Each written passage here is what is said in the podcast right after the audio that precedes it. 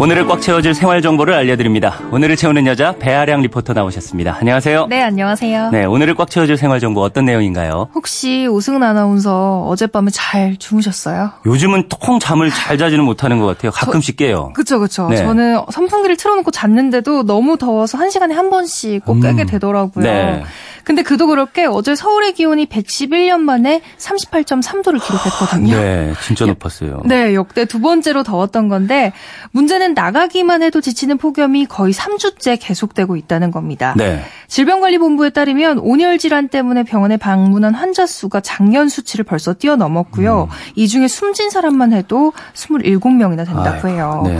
그래서 이 폭염 속의 온열 질환은 정확히 어떤 증세인지 또 예방법은 없는지 마지막으로 더위를 이기는데 좋은 음식도 몇 가지 소개해 드릴까 합니다. 무더위에 건강 잘 지키기 위해서 알아두면 좋을 정보네요. 네. 먼저 이 온열 질환 이거는 우리 몸에 어떤 식으로 나타나는 건가요? 왜 우리가 덥다는 표현할 때 숨이 턱 턱 막힌다라고 말하잖아요. 네. 그 표현 그대로 무더위에 장시간 있을 때 어지럼증, 구토, 근육 경련, 또 심하면 발열 등을 일으키는 증세입니다. 네. 잘못하다가는 사망까지 이를 수 있기 때문에 절대 가볍게 여겨서는 안 되는 거죠. 네. 특히 야외에서 장시간 일하는 노동자들이나 독거노인 또는 고혈압이나 심장병, 당뇨가 있으신 분들은 온열 질환에 걸릴 수 있는 확률이 높기 때문에 각별히 주의를 하셔야 해요. 그래야겠네요. 온열 질환은 크게 두 가지로 나뉠 수 있습니다. 일사병과 열사병인데요. 두 개가 되게 비슷해 보이지만 좀 달라요. 아, 그래요? 네, 한마디로 쉽게 설명하자면 네. 일사병 같은 경우에는 강한 직사광선이 내리쬐는 햇볕 밑에 오랫동안 노출됐을 때 생기는 거고요. 음. 열사병은 햇볕 없이도 고온에 밀폐된 공간 에 머무를 때 체온이 40도가 넘게 올라가는 질환입니다. 아, 그러니까 일사병은 햇볕, 열사병은 고온 이렇게 네. 다른 거군요. 네, 우선 일사병에 걸리게 되면 땀을 많이 흘리게 되면서 탈수 증상이 나타나게 되고요. 네. 체온이 37도에서 40도 사이로 오르게 되는데요.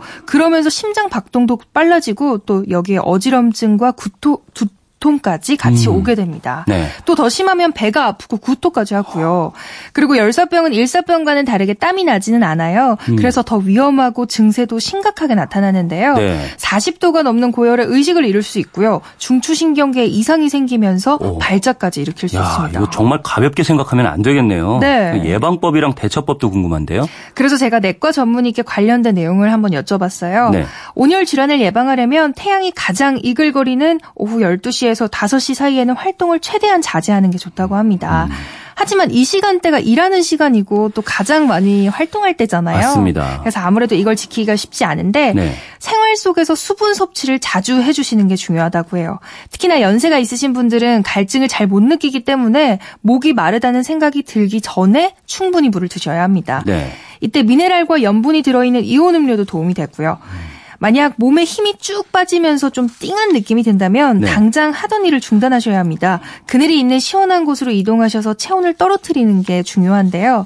다리를 머리보다 높게 하고 얼음 찜질이나 또 이게 어렵다면 젖은 수건을 몸에 두는 것도 괜찮고요. 예, 몸이 좀 이상이 있다 싶으면 아무튼 휴식을 취하는 건 굉장히 중요할 네. 것 같아요. 그러면은 이번에는 더위를 이길 수 있는 과일이나 음식이 있다면 어떤 것들이 있는지 소개해 주시죠. 제가 계속 수분 섭취를 강조해서 말씀드렸잖아요. 네. 그래서 수분 함량이 많은 음식이 좋겠죠? 아까 앞전에도 나왔던 수박 이 수분 함량이 많거든요. 네. 90%이기 때문에 갈증 해소에 좋고요. 또 오이도 도움이 됩니다. 수분도 수분인데 체온을 낮춰주는데 효- 효과적이고요. 네. 구연산이 풍부한 매실도 쉽게 지치는 여름철에 피로를 회복하는 데 도움을 줍니다. 음 식으로는 메밀국수가 있어요. 네. 메밀은 찬 성분이기 때문에 체온 떨어뜨리는데 효과적인데요. 이건 차로 끓여 두셔도 마찬가지입니다. 네. 또 여름 되면 콩국수도 많이 드시잖아요. 많이 드시죠. 콩에 함유돼 있는 단백질과 사포닌, 식이섬유 등이 기력 떨어지는데 도움을 줍니다. 네. 여름철에 우리가 주로 많이 먹는 것들이 좀 도움이 되는 것들이네요. 네. 평소보다 물은 자주 마시고 또 어지럽거나 몸에 힘이 빠지면 즉시 체온을 낮춰주는 게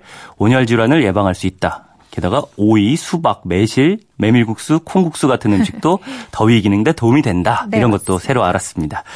오늘을 알차게 채울 꽉 찬 정보였습니다. 지금까지 오늘을 채우는 여자 배아량 리포터였습니다. 감사합니다. 네, 감사합니다.